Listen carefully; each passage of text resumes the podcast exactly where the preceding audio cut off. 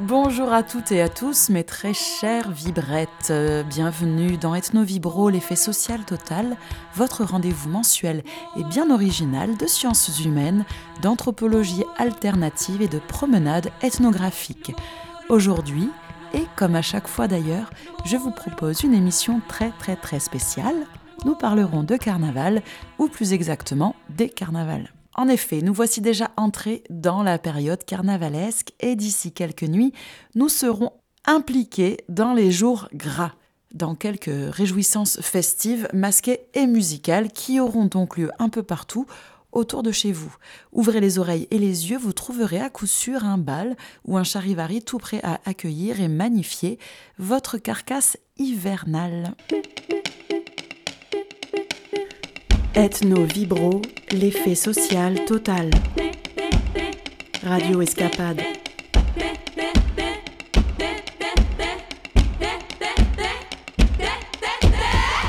Je vous propose aujourd'hui trois escapades carnavalesques, à chacune son style, à chacune son lieu, à chacune sa façon d'entrer dans la fête. Pour une entrée scientifique et institutionnelle, nous rencontrerons une ethnologue chargée de recherche, d'inventaire et de patrimonialisation pour l'Office pour le patrimoine culturel immatériel, OPCI. C'est Marjorie Ruggieri, anthropologue, qui nous parlera de son travail d'inventaire d'un carnaval en particulier, celui que l'on appelle les Gras de Douarnenez en Bretagne. Elle nous décrira son travail, nous parlera de ses études, de ses terrains, de son métier.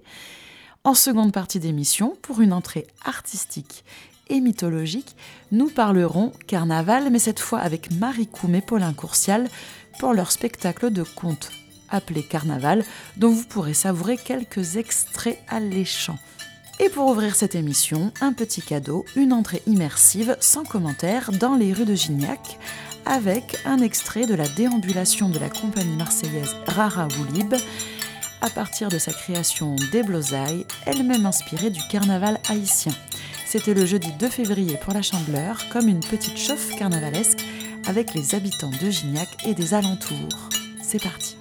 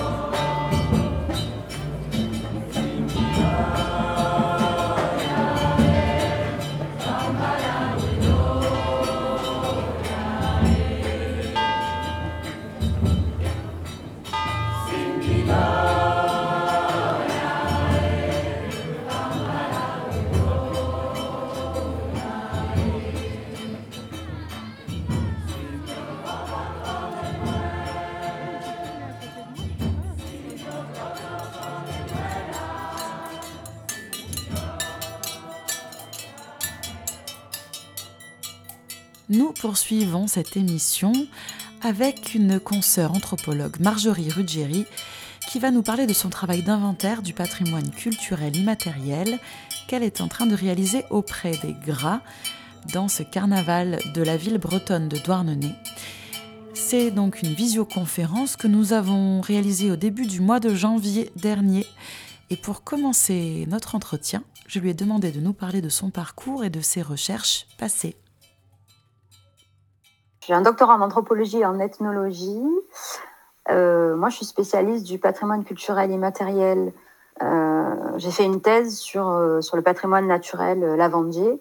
Donc, concrètement, j'ai étudié la représentation et la perception de certains locaux de leur espace, de leur, le fait d'habiter les, champs de lavande et leur perception aussi de les représentations des touristes sur cet espace-là et les liens, euh, les interactions entre touristes et locaux. Donc, ce qui m'intéresse, c'est vraiment les interactions dans ces espaces euh, à la fois habités, à la fois touristiques. Et là, actuellement, donc j'ai l'occasion de travailler, euh, d'être chargée du, du, pôle recherche à l'Office pour le patrimoine culturel immatériel. Donc, ça me donne l'occasion de travailler sur des grands programmes à la fois en Pays de la Loire, mais aussi nationaux et euh, notamment le programme euh, Festimonia avec la Fédération euh, des carnavals et des fêtes de France, la FCF France, et avec ses délégations, enfin ses antennes, ses antennes régionales, la FCF Bretagne, les différentes FCF. Donc sur ces programmes nationaux, donc ça permet d'étudier la représentation de, de, des fêtes, des carnavals et des interactions entre entre les carnavaliers, les locaux, les politiques. Voilà. Et on travaille aussi sur, des, sur, les, sur un programme qui s'appelle Caractère, avec les petites cités euh, de caractère, les PCC.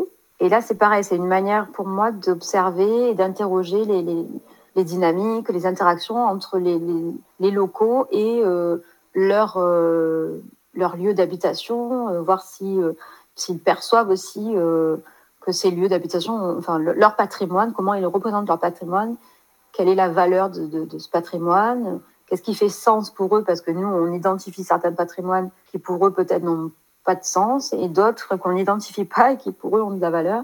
Donc ça permet aussi d'avoir un, retour euh, voilà, de ces gens-là sur, sur, leur, sur le fait d'habiter euh, des petites cités de caractère.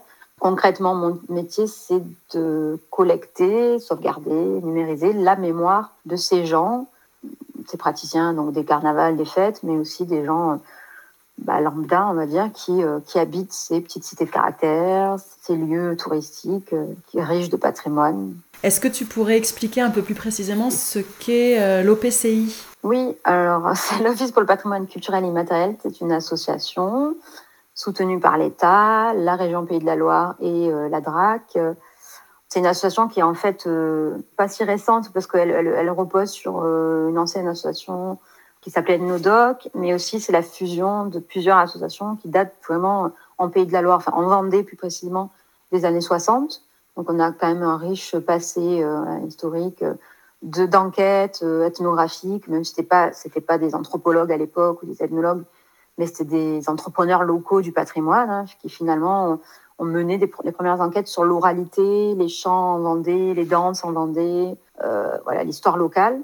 Et donc l'OPCI a fusionné voilà, avec l'ethnodoc, avec et maintenant, euh, on travaille sur essentiellement les pays de la Loire. On a, euh, pour sauvegarder euh, la mémoire, euh, la mémoire locale, les, les gestes et savoir-faire, euh, l'oralité en région Pays de la Loire, mais aussi, je te dis, à travers des, des programmes nationaux, ben, on, on, est, on est amené à travailler sur toute la France.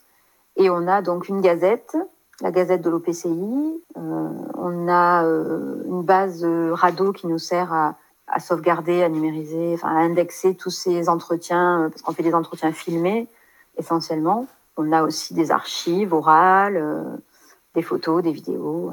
Et on a, euh, bah, on travaille avec un, on a, on a un site, on a un wiki, on a plusieurs, voilà, plusieurs euh, bases euh, de travail qui nous permettent voilà, de,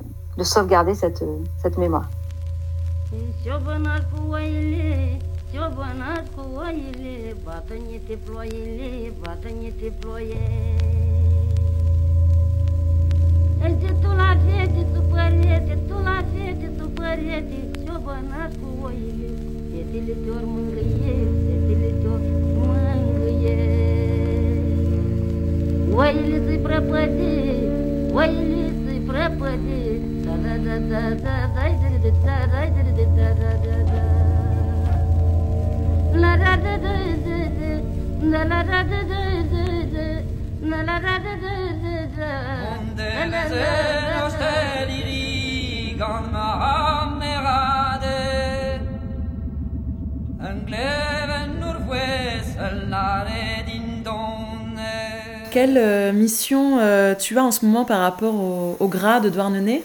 Alors, on est missionné par euh, le musée de Bretagne qui nous a connus grâce à notre travail, notre enquête de patrimonialisation du carnaval de Nantes. Donc, on a mené en 2021-2022. On a travaillé donc sur la fiche d'inventaire du carnaval de Nantes. Donc, c'est par là que le musée de Bretagne nous a, nous a repérés, on va dire.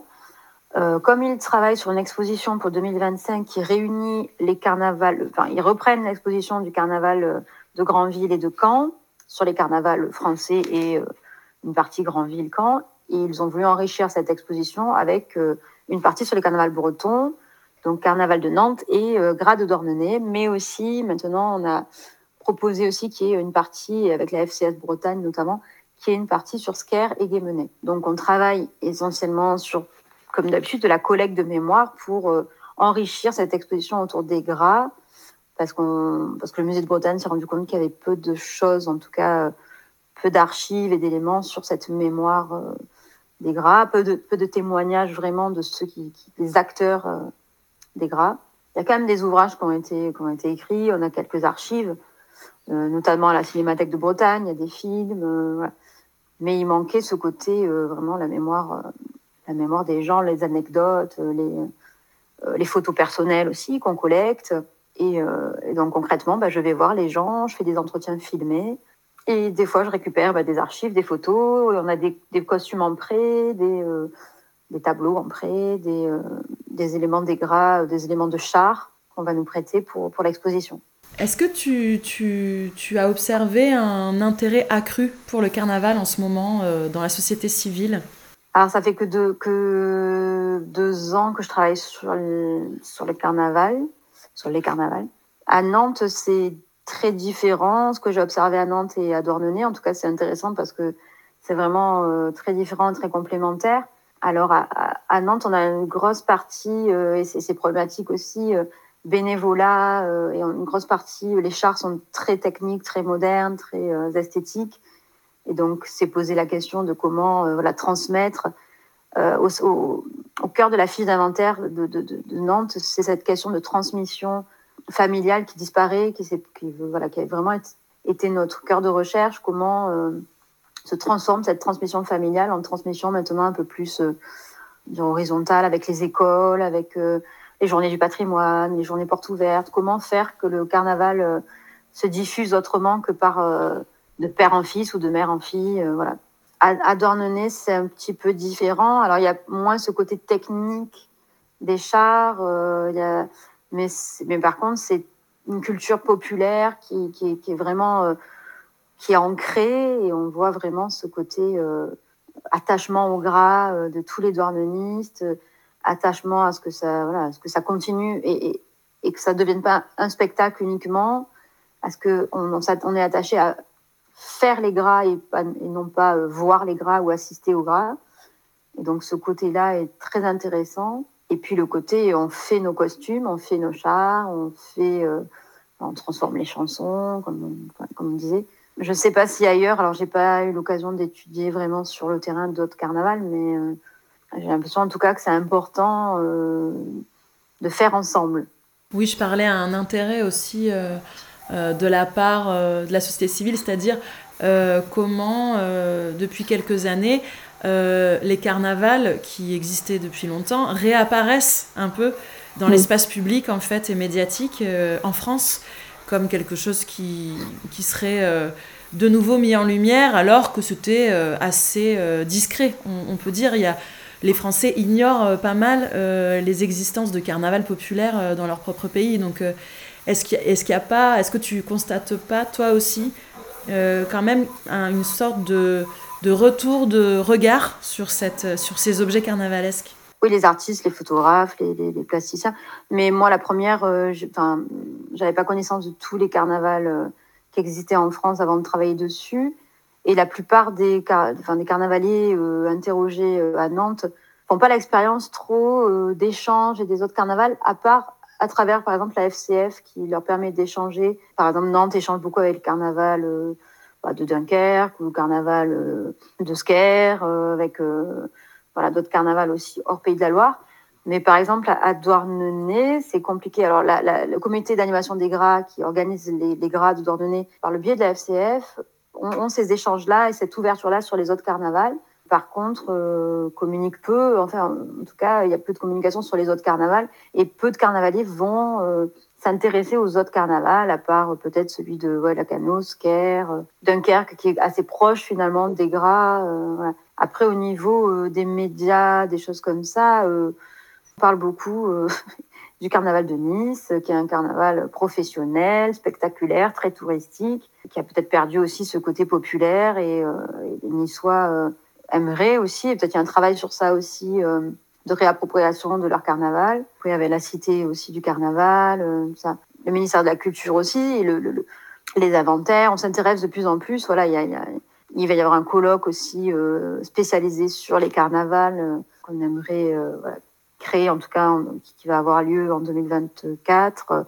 Et il y a beaucoup de choses qui se, voilà, qui se font, mais qui, qui sont en, cours de création, pour mettre, voilà, pour mettre justement en valeur tout, toute cette richesse, tous ces carnavals français, pour certains qui sont complètement méconnus. Et on, on parle sans cesse du carnaval de Nice, et c'est pas le, heureusement, c'est pas le seul, euh, loin de là.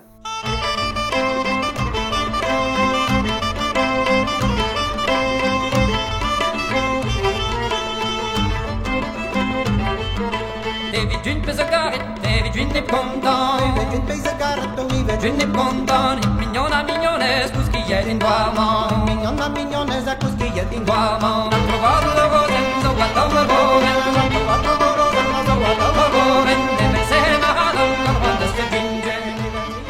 Quels enjeux euh, nouveaux euh, pour l'anthropologie euh, soulèvent les carnavals actuels?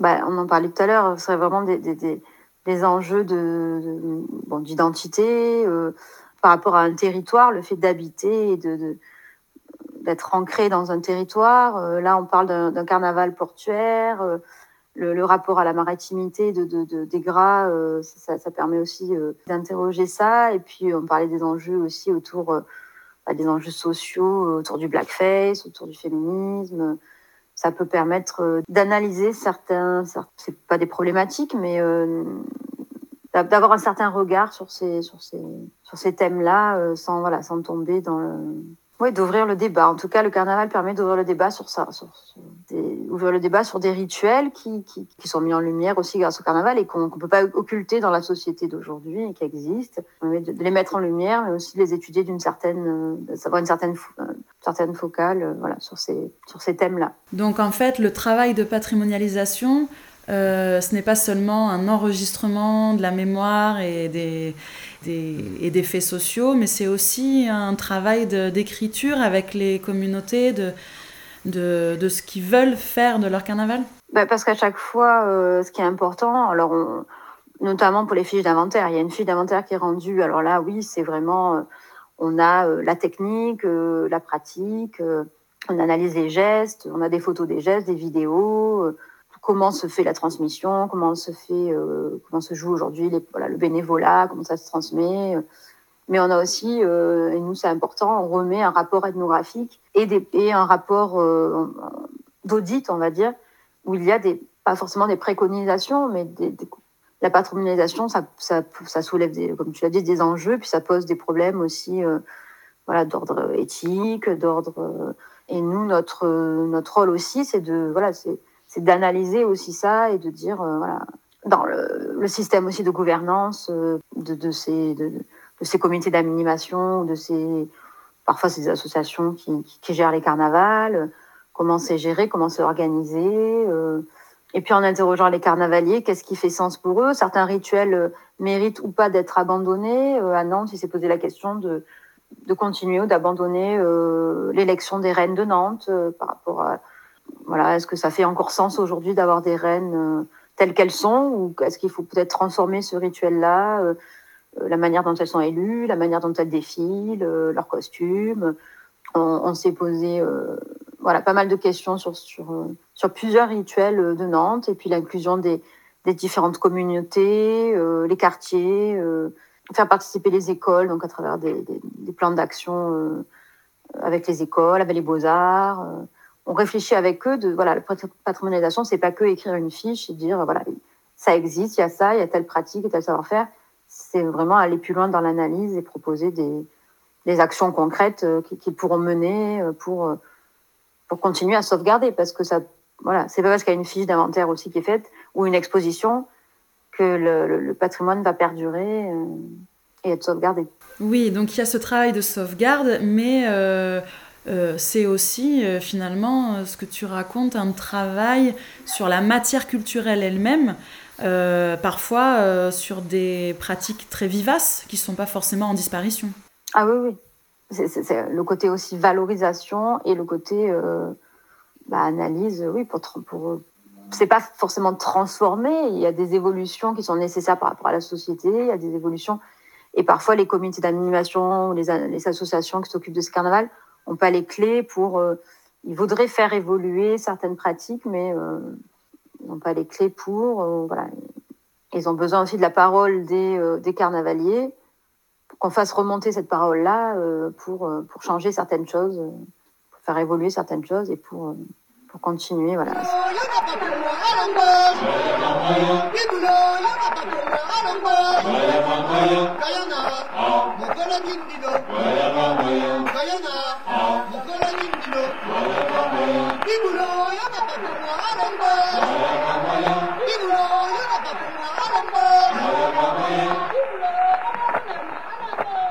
Une question plus personnelle. Pourquoi et comment tu es devenue ethnologue Alors, c'est compliqué. Bah, j'ai fait, j'ai commencé par une licence de sociologie euh, à Strasbourg, mais en, à l'université Marc Bloch. Euh, et ensuite, ben, ça, ça, ça, me plaisait depuis toujours. Ben, la socio, je trouvais ça quand même riche, euh, tous les sujets qui pouvaient exister en sociologie, qui m'intéressaient. En licence, j'ai travaillé sur les hommes euh, sages-femmes. J'ai travaillé, enfin, j'ai fait un, mémoire sur les hommes sages-femmes. J'ai travaillé sur, enfin, le, côté santé, ça me plaisait. Le côté intégration, j'ai travaillé sur les, les, primo-arrivants et leur intégration et l'apprentissage du, français langue étrangère dans les collèges enfin, la, multiplicité de, des sujets aussi euh, me plaisait. Après, j'ai continué donc en master à l'EHESS, master 1 et 2 à l'EHESS. Là, pareil, euh, je, c'était en anthropologie, mais on avait aussi de l'histoire et de la socio, et, ça permettait aussi d'avoir encore une ouverture sur pas mal de, d'autres domaines et d'autres sujets. c'est ça qui me plaisait aussi, d'avoir voilà, une, ouverture assez large. Et ensuite, c'est par rapport à mon directeur finalement de, de master, de mémoire de master et ma directrice. Comme je voulais faire un doctorat et par rapport au sujet, enfin lui travaille déjà sur l'Asie, euh, sur les Chinois, sur euh, moi je parlais chinois aussi depuis euh, bah, depuis le lycée. C'est un peu de, enfin voilà, c'est un peu le, le, fruit du hasard, mais je parlais chinois. lui travaillait sur la Chine et sur le vin et sur les représentations chinoises du vin, sur le rachat des vignobles français par par par des Chinois. Et moi, j'étais en Provence, ça me plaisait de, je voulais faire mon doctorat en Provence parce que cette région-là, c'était ma région et que j'avais jamais travaillé finalement euh, sur la région euh, d'où je venais. Et donc, euh, c'était au moment où il y avait beaucoup de touristes chinois qui venaient visiter les champs de lavande pour, pour des, célébrations, des weddings, et puis, et puis leur représentation romantique de, de, de cette fleur, de cette plante ça me, ça me fascinait aussi, finalement, autant qu'eux. Et donc, euh, voilà, j'ai choisi de faire mon doctorat à l'EHESS et de, de, faire cette thèse sur, euh, sur les représentations euh, chinoises de, de la lavande. C'est pour ça que je enfin, c'est comme ça que je suis devenue anthropologue, mais c'est pas un choix finalement dès le départ. c'est de fil en aiguille. Et comment donc tu as trouvé ton travail actuel? Quand j'ai soutenu ma thèse, j'avais comme comme rapporteur euh, un, spécialiste des fêtes et carnaval, hein, Laurent Sébastien Fournier, qui avait travaillé avec l'OPCI sur, euh, bah, en région Pays de la Loire. Je ne sais plus s'il avait travaillé sur, sur, sur, un patrimoine, en tout cas, euh, festif. et il, se connaissait, il connaissait mon directeur actuel du coup de l'OPCI. Et donc, il m'en a parlé, il m'a dit, est-ce que tu connais l'OPCI Est-ce que tu as déjà lu la gazette de l'OPCI Il m'avait envoyé des liens, tout ça, j'ai regardé. Et je me suis dit, bah, pourquoi pas euh, postuler euh, voilà, auprès d'eux parce que j'allais euh, déménager justement en Pays de la Loire, en Mayenne, d'où est originaire mon, mon conjoint. Donc ça tombait bien, ils étaient en Vendée, moi j'étais en Mayenne. Et je leur ai un peu soumis l'idée, mais enfin, le, directeur de l'OPCI avait la même remarque. Ils travaillaient en région, ils avaient personne pour travailler sur, sur, des enquêtes vraiment en Mayenne et en Sarthe. Ils avaient personne voilà, ils étaient pratiquement tous en Vendée, à prendre un, correspondant ben, en Bretagne, à Douarnenez. Mais cette partie-là des pays de la Loire, euh, elle n'était pas assez euh, représentée et on n'a pas de chargé de mission sur place. Et donc, euh, j'arrivais un peu au bon moment. Quoi.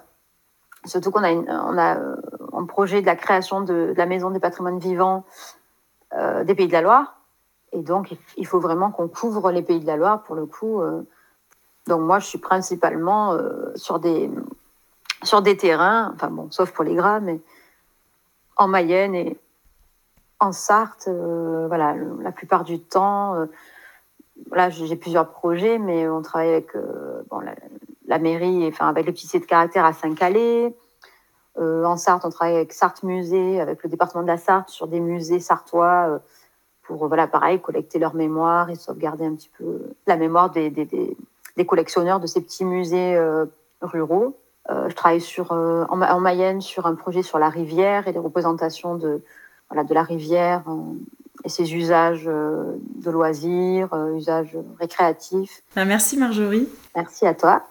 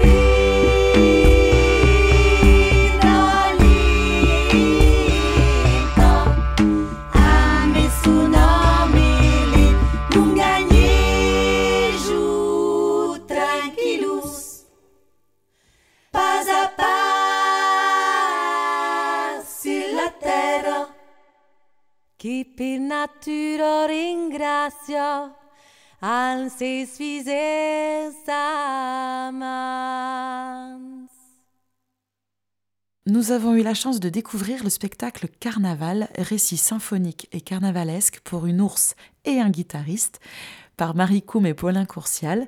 C'était à Viol-le-Fort dimanche dernier dans notre lieu favori du moment, la librairie La Bestiole. La salle était comble, nous avons ri, nous avons été émus, nous avons découvert des mythes, des histoires magiques, toujours au sujet de carnaval. Marie et Paulin nous ont offert une petite entrevue à la suite du spectacle. Écoutons Marie Coum, conteuse, et Paulin Courcial, guitariste, dans un road movie mythologique de Mardi Gras. J'ai fait quelques, quelques petites recherches pendant quelques années, à vrai dire, et j'ai pu comme ça mettre euh, à jour, je ne sais pas si c'est euh, le dernier ou le seul, petit précis de mythologie narbonnaise. Carnaval. Carnaval, c'est une fête rituelle et païenne dont l'origine se perd dans la nuit des temps. Carnaval, c'est le surgissement du chaos, la ruée désorganisatrice de l'autre monde, celui des profondeurs, de l'invisible, de l'indomptable. La clé de voûte du monde carnavalesque, c'est le combat des extrêmes.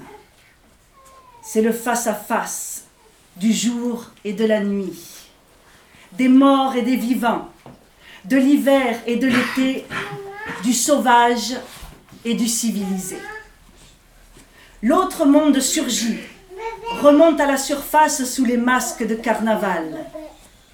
Chaque année, le rituel carnavalesque rejoue la création du monde en acceptant de faire régner le chaos, de retourner à l'élémentaire, à l'ordure, à la nuit. Et il tente d'ordonner une nature faite de contrastes.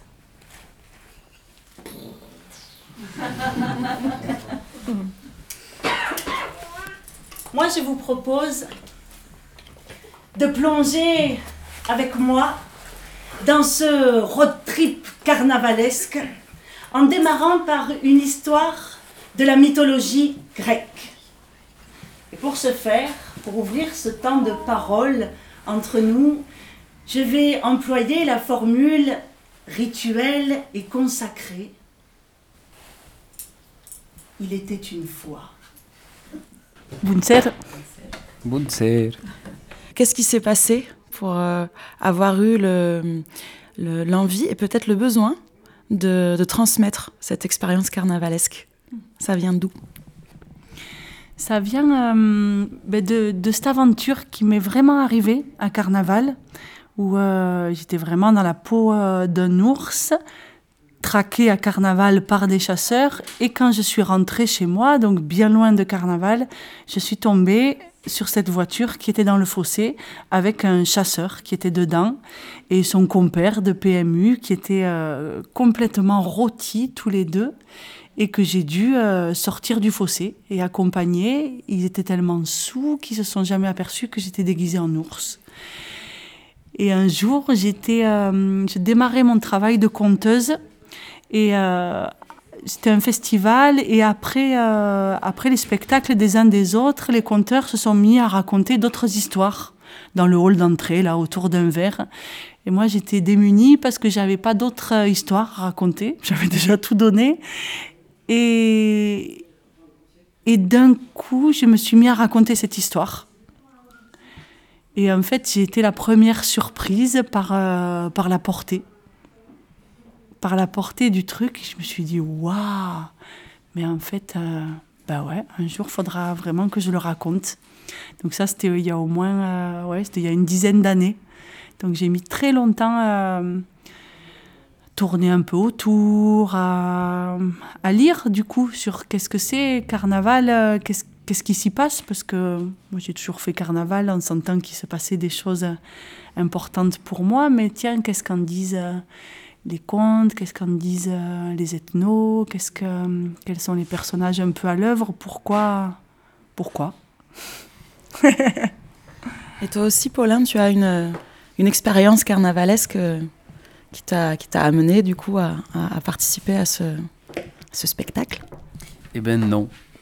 Parce qu'en fait, moi, un bon Aveyronais que je suis, et euh, quand euh, on, a, on a, bien sûr, euh, il y a une petite, tout ça, même dans les fêtes de village, ça, le- on a toujours vécu un carnaval un peu différent. J'ai pas baigné euh, sur d'autres fêtes, euh, peut-être plus sur la Saint-Jean, tout ça, il y a des choses qui étaient beaucoup plus présentes, mais sur le carnaval, on n'a pas vécu. moi, j'ai un peu, je connaissais évidemment, mais j'ai quand même pas, mal découvert. l'intérieur du carnaval par le biais de Marie, en fait, tout simplement, qui m'a qui m'a proposé de, de, faire la musique du spectacle. Et en fait, ben, ça a été ça le été ça le coup de foudre aussi, justement, c'est euh, voir qu'est-ce que c'était cette fête, effectivement, et tout, tout, tout, tout, tout ce qu'il y a derrière. Et, voilà, que je voyais de loin, un peu même à Pau, euh, dans le- plutôt dans les Pyrénées aussi, parce que j'habite dans les Pyrénées maintenant, donc il y, a- quand même une grosse tradition, tout ça, mais c'était, voilà, j'ai pas d'expérience à proprement dit, quoi, proprement dite. Attention, c'est un accouchement par voix basse. Et là, nous, eh bien, hommes sages, sages-femmes, on doit aider à cette mise au monde. Et c'est pour ça, messieurs, dames, que chaque année, moi, je fais carnaval. Et à force de baigner dans ces grands temps mythologiques, eh bien, un jour, la mythologie elle-même s'est invitée dans ma vie. Et d'ailleurs, ce n'était pas un jour, c'était une nuit.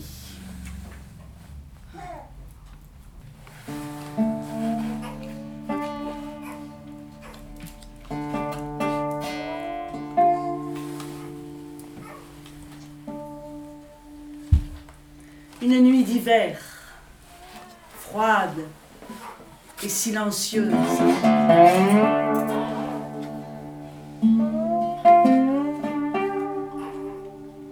Je roulais seule au volant de ma voiture sous la grande voûte étoilée, sur une route déserte du Minervois. Quand au détour d'un virage,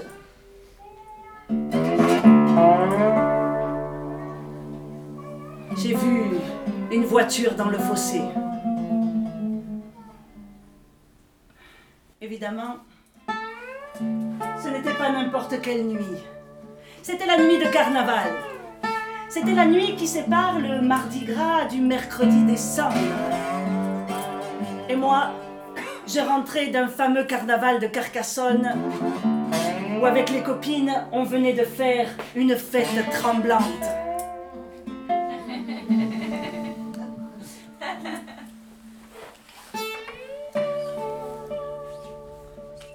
4 heures du matin, je rentrais chez moi. Et au volant de ma voiture, j'étais un ours.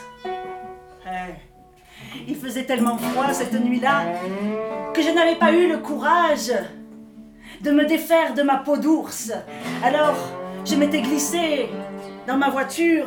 Pourtant, j'avais eu du mal à rentrer entre le volant et le siège, tant ma fourrure était épaisse. J'étais le dernier ours, hermaphrodite du Minervois. Je vous expliquerai un peu plus tard les détails anatomiques de mon costume. Alors, quand au détour de ce virage, j'ai vu cette voiture dans le fossé, qu'est-ce que j'ai fait? J'ai écouté mon instinct de bête. Je me suis arrêtée pour porter secours à mon semblable. Est-ce qu'il y a euh, une, nécessité euh, collective à raconter ça, euh, dans la mesure où il me semble que ce sont des histoires qui sont vécues, mais des histoires qui sont peu connues aussi. C'est-à-dire, Carnaval est là un peu partout, mais on peut ne pas voir qu'il est là aussi. Hmm. Et donc, le fait de raconter ça, qu'est-ce que ça provoque chez l'auditoire? Alors c'est un spectacle qui est, qui est tout neuf, donc je ne peux pas encore dire euh, ce que ça provoque à l'extérieur. En tout cas, ce que je vois, et là où, finalement ça me fait le plus plaisir de raconter cette histoire, c'est quand euh, la, culture du carnaval est là. Parce que les gens comprennent euh, vraiment bien ce que je raconte. Et je sens que le film se fait bien dans la tête des gens quand je raconte. Euh, on a eu l'occasion de le jouer un peu plus loin. Et là, j'ai éprouvé euh, vraiment le, sentiment que ça n'avait pas la même portée. Les gens se font pas les mêmes images et je pense ressentent un peu moins la, la, la, puissance, là, cette, cette, vague qui est en dessous, qui, qui nous emporte à ce moment-là, qui est, oui, quelque chose de, de fort c'est moins facile euh, d'aller choper les gens et de les faire vibrer à, ce, niveau-là. C'est pour ça que je, je suis encore en, train de travailler l'écriture du spectacle pour que même des gens qui n'ont pas fait carnaval puissent euh, goûter et sentir vraiment de quoi je, je parle. Mais c'est moins évident. je pense que ça, ouais, c'est clair, c'est une c'est de, vu un peu différemment de ma part. Moi, je pense pas que les gens. Enfin, je vois ce que tu veux dire, effectivement, mais je pense que justement, euh, il y, avait quand même des, des, étoiles dans les yeux des gens, même si c'était euh, un peu loin de, de, tout ça. Et en fait, moi, j'ai l'impression que le carnaval, c'est encore un truc. Pour ça, même si j'ai pas eu d'expérience, ça résonne parce que c'est encore une fête, comme tu disais, là, on peut passer complètement à côté. Et on peut euh, imaginer que le carnaval, c'est juste des enfants qui se, qui se, qui se déguisent, que ça n'a pas spécialement de sens, tout ça. Et c'est encore un, point qui fixe en fait comment, euh, ben, comment on a pu être euh, déraciné notre blues en fait, notre, notre histoire. Et euh, il y a plein d'autres exemples, mais celui-là, cette fête, elle est, elle, est, elle est assez forte pour ça, je pense, parce que pour certains, c'est énorme, ça veut dire beaucoup. Pour d'autres, c'est juste. c'est pas une critique spécialement contre les uns et les autres, mais c'est que pour moi, ça fixe vraiment cette, cette encore un exemple de là où on a pu être euh, déraciné de, d'où on vient et de, ce qu'on est en fait, notre humanité tout simplement, j'ai l'impression. Et alors là, en, vous écoutant, ça me fait penser à ce phénomène, euh, euh, comme disent certains anthropologues, de puérilisation du carnaval, le fait que c'est devenu une fête majoritairement, enfin en tout cas dans les écoles républicaines, voilà, associé au monde de l'enfance, de l'école, etc. Et donc ça me fait penser au parallèle avec l'oralité et le conte aussi, qui est une forme qui peut-être a aussi un peu subi cette, cette réduction, parce que c'est pas forcément mauvais, hein, l'enfance, mais il y a quelque chose qui fait que là, dans ce spectacle, on réouvre le chant du conte, de l'oralité et aussi du carnaval, avec une histoire qui n'est pas euh, à destination spécifiquement des enfants. Oui, tout à fait. Tout à fait. D'ailleurs, euh, c'était pas. Oui, oui. Moi, je l'ai pas. J'ai pensé au, grand en écrivant euh, ce spectacle et avec une en disant ben voilà, c'est pas pour les enfants ou à partir de 10 ans quand ils commencent un peu un peu plus à. Enfin voilà, ça me semblait plus approprié. Mais tu as raison, le, conte souffre aussi de ça alors qu'on a besoin euh, des histoires. On a besoin de ce fond-là, on a besoin de ces, de ces grands rendez-vous, de cette euh, grande fête-là pour être ensemble, d'être euh, vraiment liés à ce qui se passe dans la nature. On n'est pas en dehors et ce n'est pas une chose de l'enfance. C'est une chose de tous les, tous les âges, oui. Mm. Nous allions donc juger et brûler notre euh, géant carnaval. Et pour qu'il n'ait pas peur, eh bien nous, le cortège carnavalesque, nous allions l'accompagner et l'encourager de toutes nos danses, de toute notre folie, de toute notre joie, de toute notre exubérance pour qu'il n'ait pas peur et qu'il entraîne avec lui toutes nos peines et le vieil hiver et qu'il fasse renaître pour nous le lendemain, le mercredi, de ses cendres le plus beau des printemps.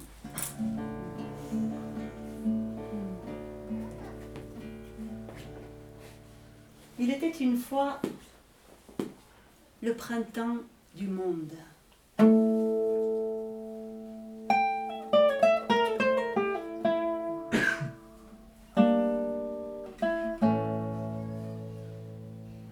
La terre était toute jeune et elle était peuplée de géants.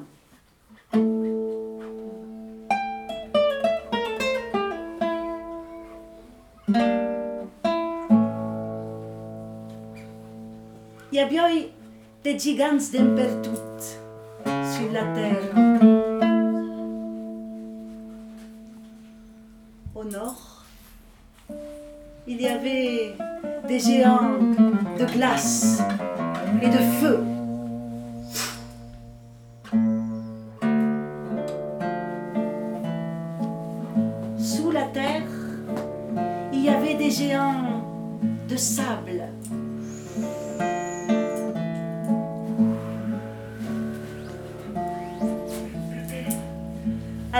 De la Terre, il y avait des géants d'écailles.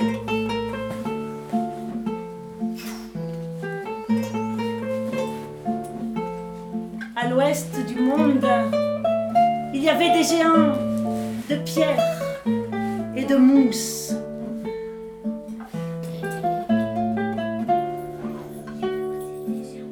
Et au centre du monde, c'est-à-dire ici,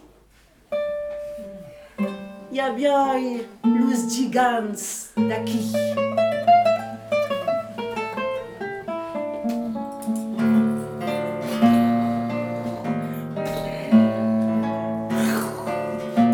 Des arpenteurs de chemin, des bouffeurs de caillasses. Et d'ailleurs ici, ce n'était pas un géant qui vivait là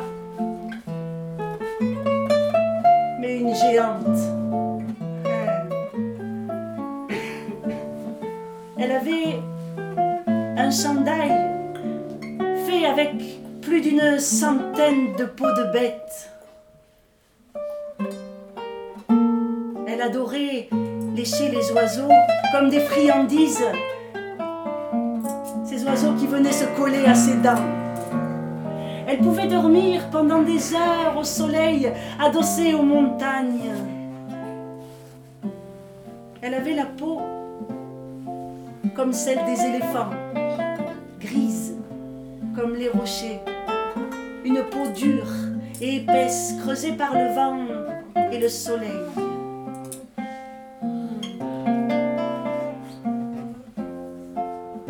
Mai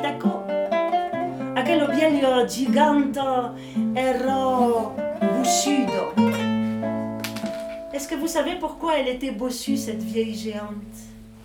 Comment ça se passe là pour vous, cette période euh, carnavalesque Parce que ça y est, on y est, ça arrive. Qu'est-ce que, qu'est-ce que, ça, qu'est-ce que ça joue chez vous en ce moment? Moi, ça joue que je vais jouer justement au Carnaval Biarnais ce vendredi et je suis trop content de, avec mon groupe CXK, et je suis trop content de, de participer à tout ça. J'ai hâte de, de. Justement, je trouve qu'ils font un chouette boulot euh, de, de toute l'équipe là-bas qui, qui justement. Ben, parce que c'est quand même un défi euh, complexe, ça, j'imagine, ce dont tu parles là, de la puérisation d'une fête, et en même temps, euh, c'est pas le but de faire un musée, quoi, de, de, de, de, le rendre trop, euh, euh, trop justement démonstratif, de regarder tout ce que ça veut dire, regarder le carnaval. Et je trouve qu'il y a, notamment à, Pau, ce qui se fait est, est super chouette, quoi, parce qu'il c'est bien réussi à ce niveau-là. Mais certainement dans plein d'autres endroits où, euh, ailleurs. Un jour, tu m'amèneras quand même à Marino, peut-être? Accroche-toi, Paulin. Pour l'instant, on travaille ensemble. Hum, Moi, je suis toujours euh, partagée. Le, carnaval de Carcassonne auquel j'étais euh, vraiment attachée euh, s'est arrêté là il y a quelques années. Voilà, le carnaval, il fait euh, souvent ça. Il réapparaît, puis il disparaît, il réapparaît sous d'autres formes. Et, et pour moi, c'est important de faire un carnaval sur, euh, sur ma terre, dans ma ville ou, euh, ou avec, euh, avec vraiment des gens que je connais, parce que c'est important d'être en intimité vraiment avec un lieu pour voir son, pour sentir son, son envers. Donc, en ce moment, je suis un peu orpheline de carnaval, mais malgré tout, on vient de décider d'une date avec les copines et d'un endroit où on allait faire euh, une sortie. Et donc, c'est un peu au dernier moment. On ne l'avait pas prémédité et, euh, et ça va partir. Vous savez ce qu'ils m'ont fait? Ils ont lâché leur chien à mes trousses. Oui Oui, je sais C'était des chiens en peluche qu'ils manipulaient d'une laisse rigide en fil de fer. Mais si un de ces chiens m'avait mordu, j'aurais pu en crever. J'avais 5 ans de nouveau et la morsure d'un chien en peluche m'aurait tué. Alors je me suis battue. Je me suis battue comme une bête sauvage. La place Carnot était crépie de bouillac. Il y a eu des dégâts collatéraux. Et on a fini avec les chasseurs dans un corps à corps, dans la boue. On allait se relever, épuisé, après quelques accolades viriles. Quand on a vu du bout de la place Carnot, alors que nous étions encore en tas au sol, Brigitte Brigitte, il y avait une diagonale entre elle et nous.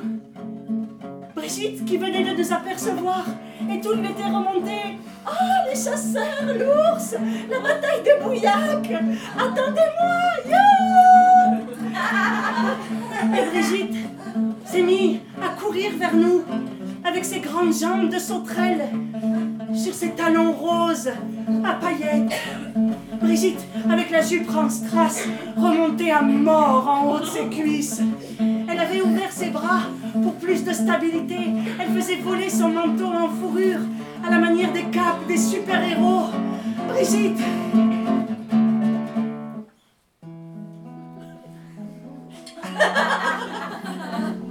L'éternel féminin.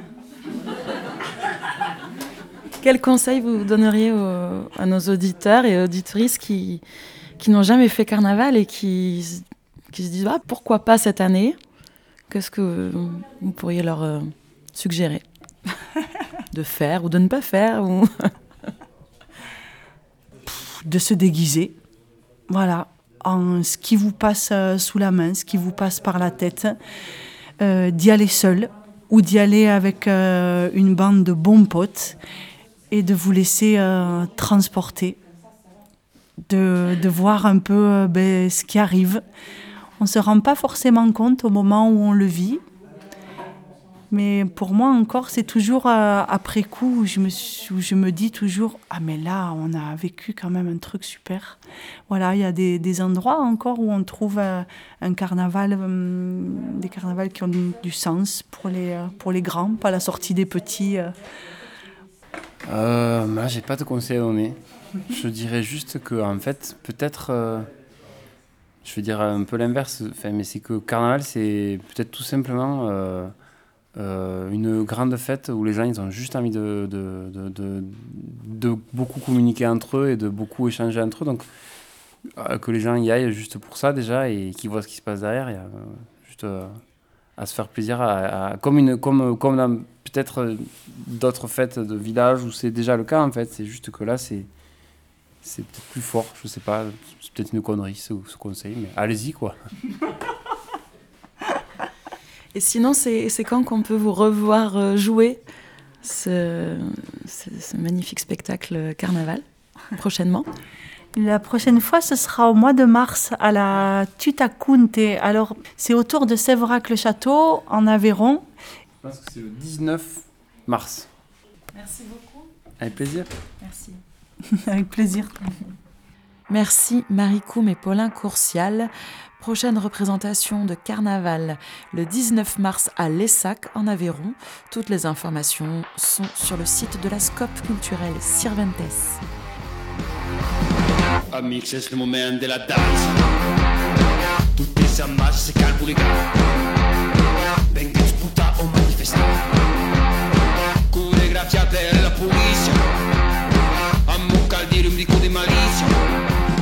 Je vous informe de la prochaine séance du Bistrot des ethnologues qui aura lieu le 7 mars prochain à la faculté de médecine avec Clara Lemonnier. Elle nous présentera le grand livre des guérisseuses, un livre donc sur les guérisseuses en marge de la médecine officielle. Autour de la séance, il y aura également une installation des plasticiens Delphine Jalabert et Sébastien Leguen appelée Le châle de la dame d'Isée dans le hall de la faculté de médecine, donc une installation qui emprunte à l'entresort.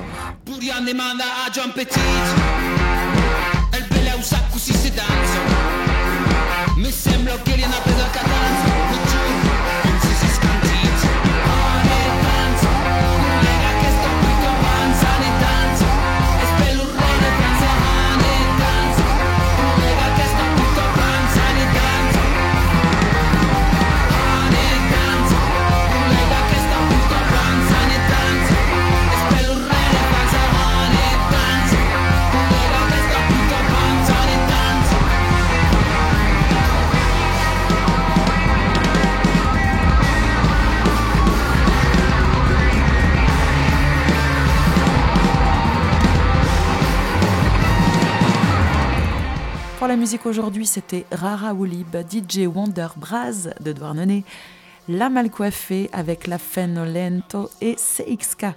Vous pourrez réécouter cette émission vendredi prochain à 15h30 sur les ondes de Radio Escapade ou à votre guise sur le site de la radio à la rubrique podcast ou encore sur l'audioblog Ethno Vibro hébergé par Arte Radio. Chère Vibrette, je vous donne rendez-vous le mois prochain pour d'autres carnavaleries, figurez-vous. Ciao, ciao.